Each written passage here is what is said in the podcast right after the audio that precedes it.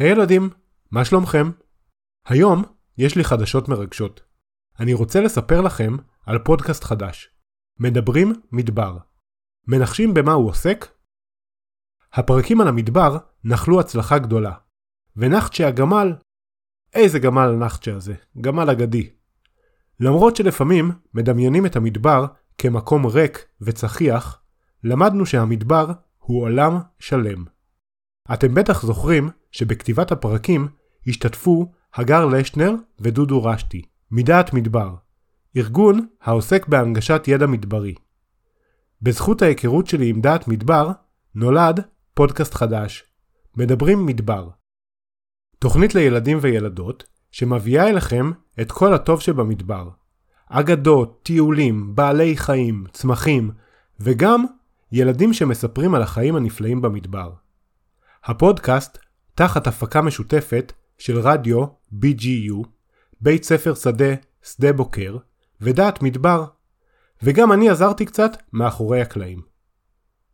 בפרק שתשמעו עכשיו, הפרק הראשון של הפודקאסט, תמר וזוהר יספרו לנו על היעלים, ויהיו אורחים מעניינים. הפרקים הבאים ישודרו בפודקאסט מדברים מדבר. אפשר פשוט לחפש מדברים מדבר בספוטיפיי, או איפה שאתם מקשיבים לפודקאסטים. אז יאללה, דיברתי מספיק. בואו נקשיב. תבלו.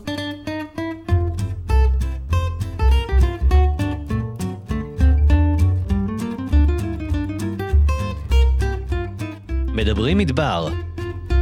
תוכנית לילדים על כל הטוב שבמדבר. בהפקת דעת מדבר, בית ספר שדה שדה בוקר ורדיו BGU אוניברסיטת בן גוריון בנגב. בהגשת תמר קידר וזוהר סלמה. האזנה נעימה.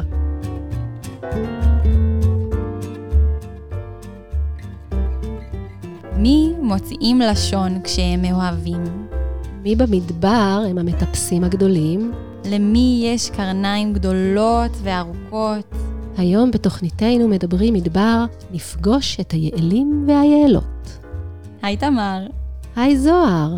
מה שלומך? איזה כיף, תוכנית ראשונה. כן, ממש מרגש. לא תאמיני מה קרה לי הבוקר. ספרי לי. יצאתי החוצה, כמו בכל בוקר, להסתכל ככה מה, מה מזג האוויר היום, וחיפשתי את החמניות ששתלנו לפני אה, כמה שבועות בגינה, ולא היו חמניות. לא היו חמניות? כלום. קראתי לילדים שלי לבוא לראות מה קורה בגינה שלנו, והילד שלי אמר שהוא חושד ביצורים מאוד חמודים, שנוהגים לבוא לפנות בוקר. אני חושבת שאני יודעת על מי את מדברת. זה, זה חיות שמאוד אוהבות לאכול, בעיקר חמניות. חמניות, דווקא, דווקא את החמניות שלי. דווקא חמניות עסיסיות כאלה, בעיקר אם השקט אותם אתמול. נראה לי שאלו היעלים שחיים פה בנגב ובמדבר יהודה. ומדרשת בן גוריון יישוב שנמצא באמצע המדבר. את יודעת, האמת שזו חיה באמת מדהימה. ממש, יש להם קרניים ענקיות כאלה ליעלים הזכרים שמגיעות כמעט עד הגב. נכון, האמת שתמיד כשאני רואה אותם, אני מתרשמת מהעניין הזה של איך הם יכולים לגרד לעצמם את הגב עם הקרניים. כן, וואי, הלוואי שלנו היה דבר כזה. טוב, לנו יש ידיים שלהם נכון, נכון, אבל להם יש רגליים נכון. חזקות מאוד, ופרסות, שבזכות הרגליים והפרסות האלה הם יכולים בעצם לטפס על מצוקים מאוד מאוד מאוד גבוהים ותלולים. אני חושבת שאם את היית מגיעה למצוק כזה, היית נבהלת, ובכלל לא מתקרבת לשם, לא עולה כן, אני גבוה. אפילו לא מנסה, אבל חוץ מהרגליים המאוד חזקות והמבנה הזה של הפרסות, שהוא באמת מיוחד, אני חושבת שגם הגוף שלהם, זה שהוא ארוך וגמיש, גם מאפשר להם בעצם להסתדר ככה עם הגבהים האלה ועם המצוקים. נכון, הם באמת מאוד uh, מותאמים למצוקים כאן, וככה הם יכולים לברוח מחיות שרוצות לטרוף אותם, הם גם מאוד מוסווים. הייתי רוצה להזמין את היעלים שאכלו לי את החמניות לחקירה באולפן. לצערי הרב, אנחנו לא יכולים להזמין אותם לאולפן שלנו, אבל אנחנו כן יכולים להזמין ילדים וילדות חמודים. האורחת הראשונה שלנו היא עומר, ממדרשת בן גוריון. היי עומר. היי. היי, איזה כיף שבאת לאולפן. אני מאוד מתרגשת לארח אותך כאן. גם אני מתרגשת. תגידי, את נולדת פה או הגעת ממקום אחר בעצם? הגעתי ממקום אחר. איפה נולדת? בחיפה. בחיפה, ובאיזה גיל? את זוכרת באיזה גיל הגעתם למדרשה? כן, שאני הייתי בת שנה וכמה חודשים. אה, אז ממש קטנה. והיום את בד' סיפרת לי, נכון? כן. ואת אוהבת לגור במדבר? כן. מה את הכי אוהבת במדבר? את הנוף. את הנוף? אז תספרי למאזינים שלנו, וחלקם אה, אולי לא ביקרו במדבר, או לא גרו אף פעם במדבר. תספרי להם קצת על הנוף הזה. הכל יבש, לפעמים יש גשם, אבל uh, בעצם נוף ממש יפה של כל הערים. אז את אוהבת את הערים שמסביב? כן. כשאת מטיילת, אז הכל uh, יבש כזה? אז מה כל כך כיף בלטייל כשהכל יבש? הוא לא הכי יבש, אבל יש uh, הרבה, כאילו לא הרבה, אבל יש לפעמים גשמים, אז יש גבים ומעיינות שכיף uh, להיכנס. יש איזה גב שאת אוהבת במיוחד, או מעיין שאת אוהבת במיוחד? לא. לא. אני אוהבת את כולם. את כולם. ו... אז את אוהבת לטייל במדבר, מה עוד את אוהבת במדבר? ואת הנוף, כמו שאמרת לנו. אני אוהבת שזה יישוב קטן. ואת מסתובבת בו באופניים, או ברגל, או איך את מסתובבת ביישוב? באופניים, ברגל, לפעמים באוטו. לפעמים באוטו, כשצריך להגיע לקצה השני. ואת יודעת שבתוכנית שלנו היום, אנחנו מדברים בעיקר על היעלים והיעלות שיש לנו פה ביישוב. אני אפילו סיפרתי לזוהר בתחילת התוכנית שהם אכלו לי את כל החמניות בחצר. אז uh, לך יצא ככה להיתקל ביעל או יעלה?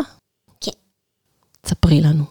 האמת שהשנה um, רכבתי באופניים מבית הספר הביתה, ופשוט באמצע הדרך אני רואה חבורה של יעלים, וכזה בלמתי את עצמי, כי מתפתי אחורה מהאופניים. ויצא לי גם שהייתי בת ארבע וחצי כזה, mm-hmm.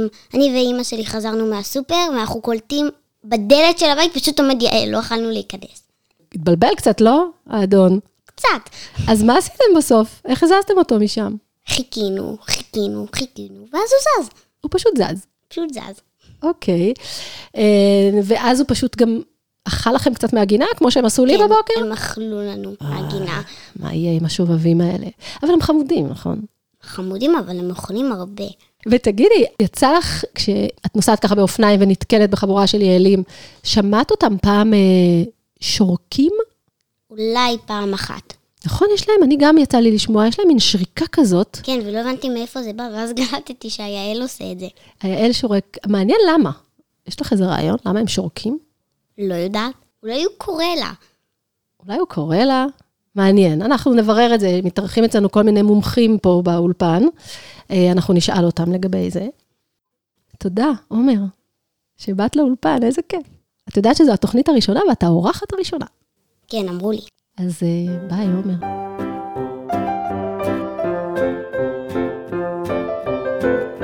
תמר, שמתי לב שדיברת עם עומר עכשיו על השריקות של היעלים. את יודעת לשרוק? אה, אני חושבת שכן, כזה, לא?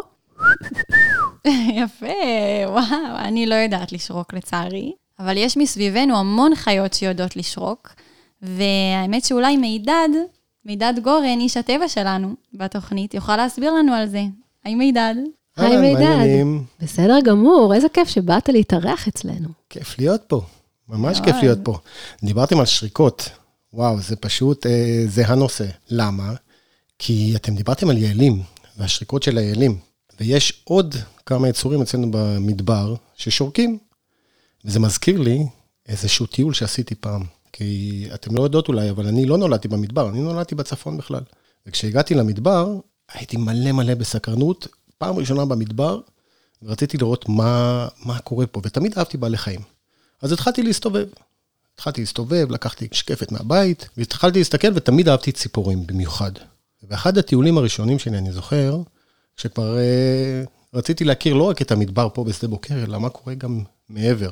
ובאחד הטיולים ירדנו לאזור של ים המלח. זה אזור שהוא נמוך מאוד, הרבה יותר נמוך משדה בוקר, מאוד יפה. ובאחד הטיולים בים המלח, מה שמיוחד שם זה שיש נחלים אדירים, עם מצוקים גבוהים גבוהים, ובתוך הנחלים האלה יש מים. ככה שכל הסביבה שם שונה מאוד ממה שפה בשדה בוקר. ובאחד הימים באמת נסעתי לשם וישנתי בבית ספר שדה, ולמחרת בבוקר קמתי והתחלתי לטייל. ואז, ממש אחד הדברים הראשונים שנתקלתי בהם, מה זה היה? שריקה. משהו כזה. הסתכלתי מסביב, אני לא רגיל ששורקים לי ככה. ראיתי מקיר אחד לקיר השני עף הציפור, תוך כדי שריקה כזאת, שחורה, כנפיים כתומים. אז אה, המשכתי לעקוב אחריה. ישבתי בשקט, הציפור הזאת עפה עם עוד חברה שלה. כשהסתכלתי מקרוב במשקפת, ראיתי שהן באמת שחורות, אבל אחת מהן יותר שחורה מהשנייה. המתנתי בסבלנות, פתאום מהצד הופיע עדר של יעלים. היעלים האלה לא ראו אותי, כי אני ישבתי, אבל כשהם פתאום הבחינו בי, מה הם עשו? נתנו שריקה. שריקה חדה. שריקה חדה, לא כמו של... לא יפה כזאת כמו, כמו של הטריסטרמיות, אלא חדה מאוד, וכשהסתכלתי עליהם, גם ראיתי שהם הסתכלו עליי. מה הבנתי מזה? מה הם אמרו לך בעצם? שנראה לי שהשריקה הזאת הייתה בעצם שריקת אזהרה. היעלה הזאת שראתה אותי, פתאום הבחינה בי. הזהירה את הילדים שלה. בדיוק, הזהירה את הילדים שלה, ואת כל העדר ליד, שיש פה בן אדם, שימו לב. ועוד אוקיי? בן אדם עם משקפת, מין מוזר כזה. בדיוק, ושיושב, יושב בשקט, זה נראה כמו איזה, אולי אני איזה נמר שמחכה להם. המשכתי לשבת, האיילים נרגעו, ואז הבחנתי פתאום ששתי הטריסטרמיות האלה, שראיתי אותן קודם, קופצות ונוחתות על הגב של היעלה. אמרתי, מה קורה פה? ואז בכלל הבחנתי שאחת מהן מטפסת על הצוואר של היעלה, ולוחשת לה משהו באוזן. יש להם איזה סודות, הם בכלל מדברים באותה שפה. הייתי מאוד מאוד מאוד סוקרן לדעת מה אני רואה פה. הייתי חייב להמשיך בטיול, כי לא יכולתי כל היום לשבת שם, אבל הדבר הזה קינן לי בראש, לא, לא הבנתי מה קורה פה. סיימתי את הטיול, הטיול היה נפלא, היה לי חם נורא ושתיתי הרבה, זה מאוד חשוב. כשחזרתי אחר כך לאוטובוס, ישבתי באוטובוס, פתחתי את המגדיר שלי, וראיתי כמובן ש, אה, שהציפור הזאת, טריסטרמית, נמצאת בעיקר באזור של ים המלח. איך קראת לה? קראתי לה טריסטרמית. או, איזה שם. הטריסטרמית הזאת בעצם סוג של זרזיר. כמו הזרזירים שאנחנו מכירים שבאים אלינו בחורף, ובאותה תקופה אפשר היה למצוא זרזירים רק באזור של, של השבר הסורי-אפריקאי, בקע, מה שנקרא בקעת הערבה, בקעת הירדן. רק שם, באזור המזרחי של ארץ ישראל. היום אנחנו מכירים את הטריסטרמית גם מאזור של שדה בוקר ודימונה, זאת אומרת שהציפור הזו בעצם התקדמה לה לאט לאט. התקדמה לה אה, עם השנים והתנחלה לה במקומות אחרים. מצאה שהעיר דימונה, שפע מזון וירוחם, ולאט לאט התקדמה והגיעה גם לשדה בוקר וגם למצפה רמון. הבינה שלא כל כך רע פה. ולא רע פה, יש פה הרבה כרמים, הם מאוד אוהבות אה, ענבים, ענבים. אבל אה, מגדלי ענבים פחות אוהבים את זה. אבל אני סקרנית לגבי הסוד שהיא סיפרה אז לאימא יעלה. אז מה היא עשתה בעצם? חזרתי והתחלתי לשאול גם אה, אנשים שקצת יותר אז אה, הכירו את הטבע. ומה שהם סיפרו לי זה שפשוט היא אוכלת קרציות. באוזן, על האיילים קשה מאוד להיפטר מטפילים. יש להם טפילים, ליונקים יש טפילים, כמו שלנו לפעמים יש גם כל מיני חיות קטנות שנצמדות לנו ומנצלות את ה... לאיילים אין ידיים כדי לגרד באוזן. בדיוק. ואז מה קורה? טריסטרמית שלנו בעצם מציעה שירותי ניקיון ליעל. מנקה אותו מכל לא הטפילים. האלה. ליעל זה נהדר, כי הטפילים האלה מציקים לה, ולמעשה לטריסטרמית יש ארוחת בוקר. אז זה לא היה ממש סוד, אותה טריסטרמית פשוט הוציאה איזה קרצייה איזה יופי. שיתוף פעולה. נכון, שתיהן נהנות מזה. בדיוק. אז יש למדנו... לו שם אה, נהדר לשיתוף פעולה הזה בטבע. כן, סימביוזה. זה בעצם, בעצם מצב ששני הצדדים נהנים מה... מפעולה אחת. וואי, איזה נכון, יופי. ומי שרוצה היום לראות uh, טריסטרמיות, באמת יכול ללכת לבקר, ב, בעיקר בים המלח, זה, זה נהדר, בכל נחל גדול יש שם. גם בשדה בוקר וגם בעין עובדת, אפשר לראות אותם ולשמוע אותם, וזה באמת חוויה נהדרת. הם שם כל השנה. יופי, תודה רבה מידד. בבקשה, איזה כיף. ממש, ואנחנו נתראה בתוכנית הבאה שלנו. נתראה, להתראות.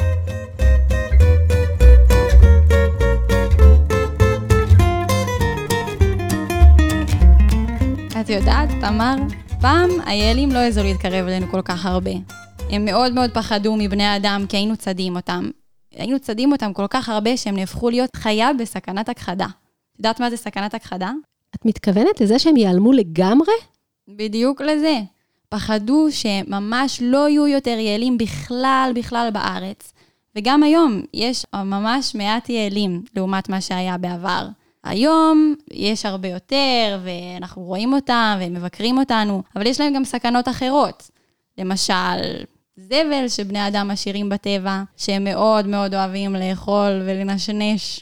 מה, הם אוכלים למשל שקיות שאנחנו משאירים בצידי הדרך? שקיות ביסלי, זה אהוב עליהם במיוחד, ובמבה. טוב, זה אני מוכרחה להודות שאני מסכימה איתם, לאכול ביסלי ובמבה, זה רע בזה? לא, הייתה עצמה, תמר, לא הייתה במבה. אה, אוי. הם יכולים להיחנק מזה, נכון? להיחנק ולמות בעצם. זה בדיוק מה שקורה, כן, וזה מאוד מסוכן בשבילם ולא בריא, והם לא יודעים להגיד לעצמם שזה מסוכן. אז יש לי בשבילך עוד סיפור. סיפרתי לך כבר על החמניות שלי בבוקר, אבל הפעם הסיפור זה לא משהו שקרה לי, אלא זה משהו שקרה לקרן. תמר, יכול להיות שאת אומרת שהגענו כבר לפינת אגדות המדבר שלנו? ממש כך. איזה כיף. קרן איתנו כאן באולפן. שלום, קרן. שלום, תמר וזוהר. היי, היי. איזה סיפור הכנת לנו להיום, קרן? אני אספר את הסיפור שאריות השביל, שהוא סיפור מאוד מרגש, ואכן קורה במציאות, אה, ולכן גם אני מתרגשת, ואני חושבת שאני פשוט אתחיל. הסיפור שלנו מתרחש בין צוקי המדבר לצד נחל יבש, צמחיית צהבהבה וסלעים גדולים אין ספור. שם חיו להן באושר, יעל האם ויעלי הבת. כל יום הסתובבו השתיים בצוקים הגבוהים של המדבר, עלו להרים וירדו לוודיות, חיפשו להן מזון או צל סלעים לנוח בו בשעות החמות. כשיעלי הבת גדלה והייתה כבת שנתיים, הסכימה לה אמה ללכת ולשוטט לבד במדבר. יום בהיר אחד, כאשר יעלי הבת יצאה לטיול, הבחינה בפרפר ססגוני שלא ראתה כמותו מעולם. הפרפר נח על צמח הזוגן, וכשהתקרבה לרחרח, פרס הפרפר את כנפיו והחל להתעופף. יעלי החלה מיד לקפץ ולרוץ אחר הפרפר, ובלי לשים לב, התרחקה מאמה אשר נחה בוואדי. לאחר מספר דקות של ריצה, יעלי נעצרה. היא הבינה שהיא לעולם לא תתפוס את הפרפר. אך סקרנותה לא פסקה. יעלי נשמה עמוקות, הביטה סביבה, וראתה בקרבתה דברים צבעוניים ונוצצים, מרשרשים בזרמי הרוח. והיה להם ריח נהדר. הם היו מרתקים כאוצר. ממש באותו הזמן, יעל האם התעוררה מתנומתה, וחיפשה את יעלי ביתה. אך לכל מקום שהסתכלה לא הבחינה בה. יעל האם החלה להילחץ. היא לא ידעה לאיזה כיוון יעלי הלכה. הסתובבה יעל, וחיש מהר הבחינה בעקבות רגליים בחול, בדיוק בגודל של הפרסות של ביתה. יעל החלה ללכת לצד העקבות, עברה גבהות והרים, ולבסוף ראתה מעבר לשיח את זנבה של יעלי מבצבץ. יעל קפצה משמחה, ורצה לעבר יעלי. אך אבוי! היא ראתה את בתה שוכבת, בוכייה, כואבת לה הבטן נורא. יעל האם לא ידעה מה לעשות. נשכבה לידה והחלה ללקק את גופה של יעלי. שעתיים שכבו להן השתיים, עצובות וכואבות, עד שלפתע הבחינו בדמות של ילד יורדת מההר לכיוונן. נבהלה יעל להם, כי פחדה מהמפגש עם בני אדם. אך מאחר שלא הייתה לה דרך לקחת את יעלי למקום אחר, נשארה באותו המקום לצד בתה, והסתכלה בעיניים חוששות לעבר הילד המתקרב. נגלה לכם שזהו אורן, ילד חביב ונחמד, שתמיד אהב לטייל ולפגוש בחיות. לא פעם אצל ציפור כי כנפיה היו שבורות, או חתול שברגל היה לו קוץ. אורן התקרב ליעלים בסקרנות וחשש. הסתכל בעיניה של יעל, והתמלא חמלה. הוא לא חשב פעמיים ורץ הביתה לקרוא לעזרה. משפחתו חזרה איתו למסלול עם כל הציוד הנדרש. הם הרימו ולקחו את יעלי באלונקה. הוציאו אותה מהשטח והביאו אותה לבית חולים לחיות, ישירות לחדרו של הווטרינר חיים, הווטרינר הכי טוב בדרום. חיים כבר וטרינר מעל ל-30 שנה. הוא תמיד נענה לכל בעיה, ומטפל בכל החיות, במסירות ובאהבה. חיים כבר מכיר את אורן היטב, מהפעמים הקודמות שבהן אורן הביא חיות פצועות. לכן הוא מיד התפנה לעזור. הוא בדק את יעלי טוב טוב, וכעבור מספר דקות יצא מהחדר והודיע לאורון ולמשפחתו שיעלי בלעה שקיות חטיפים. אז היו אלה שקיות חטיפים, ולא אוצר כמו שיעלי חשבה. בסוף הניתוח, שבו הוצאו מקיבתה של יעלי שקיות ריקות של במבה ודוריטוס, נשארה יעלי בהשגחה לזמן החלמה. לאחר מספר ימים, החזירו אורן ומשפחתו את יעלי לשטח, בדיוק למקום שבו אורן מצא אותה. שם חיכתה לה אימה בכיליון עיניים, שמחה ומאושרת. יעלי בתה חזרה אליה, בריאה ושלמה. אורן שמח מאוד שהצליחו להציל את יעלי, אבל חשש שעוד יעלים או חיות אחרות ייפגעו מאותה סיבה. מה אתם מציעים לאורן לעשות? מה הייתם עושים במקומו? אספר לכם שאורן, יחד עם עוד חברים, מסתובבים בשבילי המדבר מדי שבוע, ואוספים את הלכלוך שאנשים השאירו בטבע אחריהם. והעצה שלי אליכם היא, קודם כל, לשים לב טוב טוב, שאתם לא משאירים בטבע שום שקיות, שאריות אוכל וחטיפים. ואולי, גם אתם יכולים לעזור לאורן ולאסוף שאריות לכלוך על השביל. מה אתם אומרים? מסכימים לאתגר?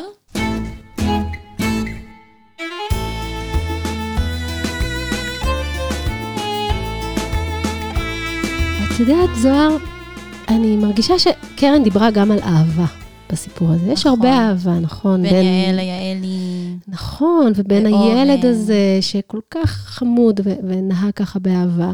עוד לא דיברנו על אהבה נכון, שלנו. עוד לא דיברנו על אהבה, אהבה בין יעל זכר ליעלה נקבה. נכון, ואת יודעת, אמר, האמת שממש עכשיו, בסתיו, זאת התקופה הכי טובה לדבר על אהבה, כי ממש עכשיו היעלים מחזרים אחד אחרי השנייה. ואת ראית את זה פעם, זה ממש מצחיק נורא לראות. את הולכת ואת פתאום רואה את היעלה עוצרת.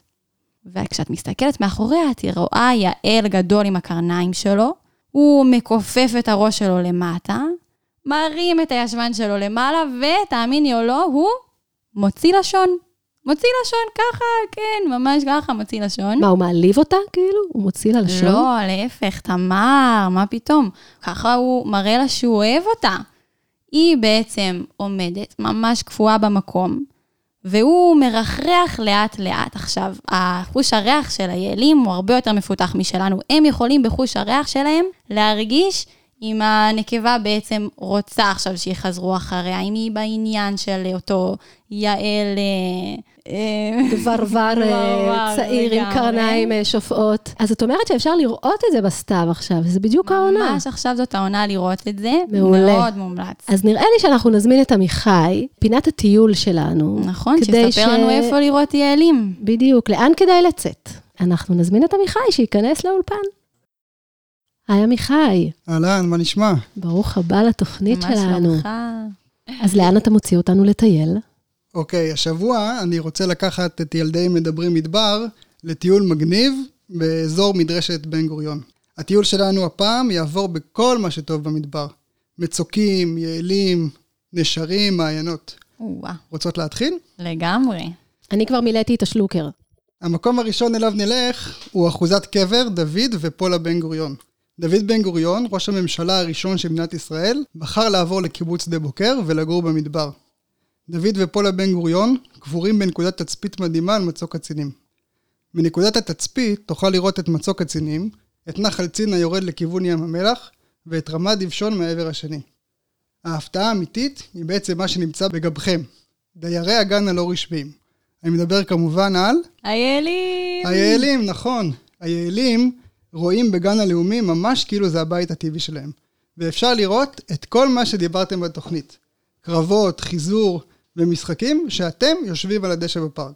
אז אחרי שנהנינו מהתצפית, נוכל לרדת למטה ולהתחיל את הטיול האמיתי. הטיול שלנו הוא בקניון עין עבדת. קניון עין עבדת הוא חלק מנחל צין הגדול שראינו מהתצפית. קניון זה לא מקום שיש בו חנויות בגדים, אתם יודעות. זהו אזור בו מצוקים סוגרים על הנחל ונהיה לנו מעין מעבר צר בנחל. נתחיל ברחבת החנייה, וממש אחרי כמה דקות של הליכה, נוכל לראות עץ גדול בצד הנחל. העץ הזה הוא סיפור מיוחד, קוראים לו אלה אטלנטית. שמעתם עליו פעם? לא שמעתי. האלות האטלנטיות הם עצים מיוחדים מאוד, שמגיעים אלינו ממרכז אסיה. העצים הגדולים האלה הם שאריות של אקלים קדום שהיה בהר הנגב, שהיה כאן קר וגשום יותר. היום האלות האטלנטיות חיות בנגב בעיקר במקומות שבהם הן יכולות לאסוף להם מים בקלות.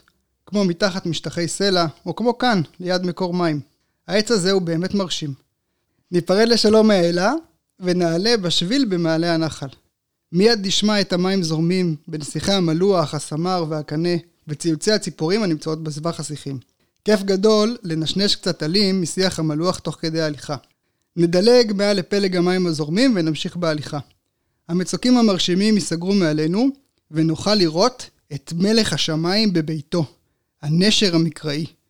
אנחנו נוכל להוציא את המשקפות שהבאנו מהבית, ולהציץ לחייהם של הנשרים. בעונת הכינון, נראה את הנשרים מאכילים את הגוזלים. לפעמים בשעות הבוקר נראה את הנשרים מחכים לאוויר שיתחמם בשביל שיוכלו לצאת לטיסות הבוקר שלהם בחיפוש אחר מזון. אתן יודעות? עין עובדת הוא אחד המקומות האחרונים שבו הנשר המקראי מקנן באופן יציב. ולכן חשוב לשמור על המקום ולתת לנשרים ולשאר החיות לחיות כאן בשלווה ללא הפרעה מיותרת של בני האדם. השביל ממשיך במעלה הנחל ואנחנו עוברים ליד בריכות מים קטנות. ציפורים רבות בעונת הנדידה משתמשות בעין עובדת כמו בתחנת דלק. עוצרות לנוח, אוכלות קצת חרקים, מתרעננות במים וממשיכות הלאה. יש כאלה שכל כך מתאהבות במקום, שנשארות כאן אפילו ליותר זמן. נגיע למפל בקניון. המפל זורם עם מים לאורך כל השנה. ואנחנו באמצע המדבר, הייתם מאמינות? המים מגיעים משכבות הסלע. שכבה אחת אוגרת את המים, ושכבה שנייה עוצרת את המים מלחלחל. וכך המים פורצים החוצה ונוצר לנו המעיין. למרות שמאוד מפתה לקפוץ לבריכה ולשחות, אנחנו לא נקפוץ, כי המים בעין עובדת שמורים רק לחיות הבר. כמו היעלים שנמצאים במצוקים מעלינו, ויורדים לשתות במעיין כשאנחנו לא כאן. אחרי שנראה את המפל, אתם צריכים לשאול את אבא ואימא אם יש להם עוד כוח, כי אנחנו הולכים לעלות במדרגות על קיר המצוק להמשך המסלול. למי שהתעייף, אפשר מהמפל לחזור בחזרה לחנייה. נעלה לחורשת עצי צפצפת פרט, במהלך ההליכה נרים את הראש, ונראה על קירות המצוק מעין כוכים, מערות במצוק. המערות האלה נחצבו על ידי נזירים ביזנטים, שחיו כאן בעין עובדת לפני 1,700 שנה. כשנגיע לעצי הצפצפה, כדאי לעצור ולנוח, אולי לאכול איזה חטיף. לפנינו עלייה בסולמות עד לראש המצוק. ננוח מעט, נגיד להורים לא לפחד, ונטפס בסולמות עד לראש המצוק של עין עובדת. טוב, תמר, נשמע שעכשיו אנחנו צריכות לצאת לטייל. אני מוכנה, שלוקר מלא, הכובע כבר יש. נכון, והכי חשוב, עכשיו אנחנו יודעות כל כך הרבה על היעלים, כשנפגוש אותם, אז אני מרגישה שאני כבר כמעט מכירה אותם. אני מאוד רוצה לנסות לטפס על איזה מצוק בעקבותיהן, אבל לא, לא, זה נראה לי קצת מסוכן, אנחנו פשוט נעמוד מהצד ונסתכל. נעמוד מהצד. אולי נוציא לשון. אז אנחנו יודעות מי מוציא לשון ולמה, ועל הקרניים הארוכות שאפשר נכון. לגרד איתם ולעשות איתם קרבות. אולי נראה גם טריסטרמית ויעל משתפות פעולה. Mm, טוב, אז יאללה, אנחנו יוצאות לדרך.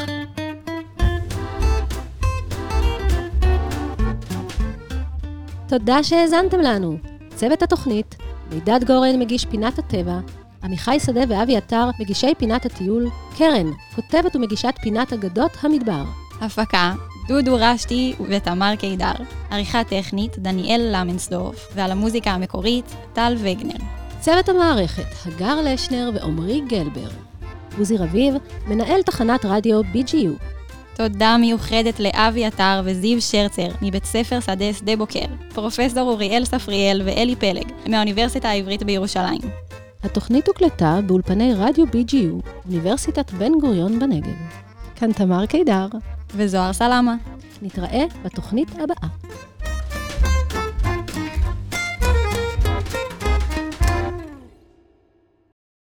וואי, איזה פרק מעניין, אני מאוד מקווה שנהנתם. אתם מוזמנים להאזין לפודקאסט בספוטיפיי ובאתר מדבר.org. ממתינים לכם כבר שני פרקים. אני גם מזמין אתכם לבקר בעמוד הפייסבוק של הפודקאסט. פשוט תחפשו מדברים מדבר. מאוד נשמח לדעת מה דעתכם. בבקשה, תשלחו לנו הודעה בעמוד של מדברים מדבר, ואם ממש נהניתם, אתם מוזמנים גם לדרג את הפודקאסט ולעזור להפיץ אותו למשפחות נוספות. תודה רבה ונתראה בפרק הבא.